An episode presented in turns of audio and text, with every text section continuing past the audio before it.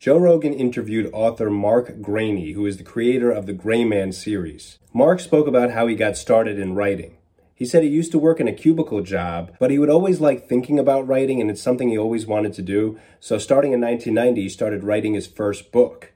And he would occasionally work on it and write stuff, but he wasn't really gung ho about it. He was sort of just, you know, kind of doing it halfway. He finally finished it about 15 years later and try to show it around to agents. The Gray Man was actually his fourth book. Mark says he wish he had a stronger work ethic when he was younger because he's saying maybe he could have gotten published sooner.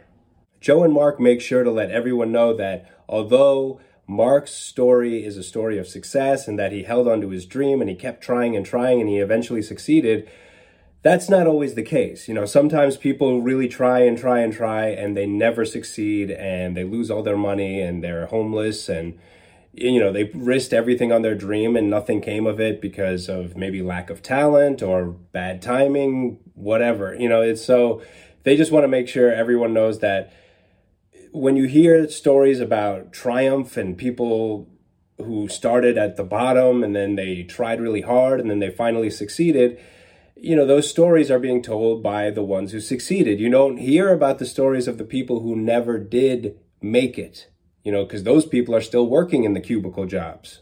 Conor McGregor, who is the most famous mixed martial artist in the world, he always likes to talk about the law of attraction because he read this book called The Secret and he's like, oh, you know, this whole thing, I just manifested it and I thought about it and I visualized it and I made it happen.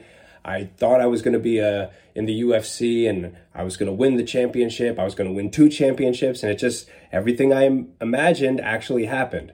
However, I would like to refute some of this because is it the law of attraction that led Conor McGregor to all this success? Or was it the fact that the guy was training twice a day in mixed martial arts long before anybody had ever heard of him? Uh, many, many years before that. I mean, he was training in boxing almost all his life.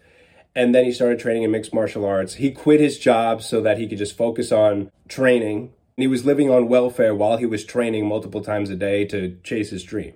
So, which one do you think is the reason why Conor McGregor succeeded? Was it the law of attraction, or was it the fact that he was working himself into the ground every single day to try to pursue this thing, working harder than 99% of human beings on this planet ever work towards anything? I would say it's the latter.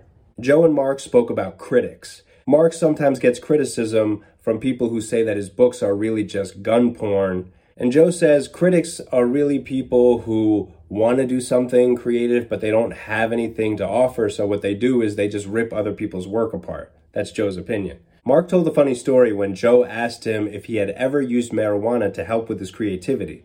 Mark said that he once had a bad experience with marijuana when one time he had been swimming and got stung by a jellyfish. And when he came back to his room, he saw some snacks on the table and he ate a bunch of snacks. Turns out that those stacks had marijuana in them and nobody had told him that and he just started freaking out and he thought it was the jellyfish bite. The lesson is never eat something unless you know what's inside of it.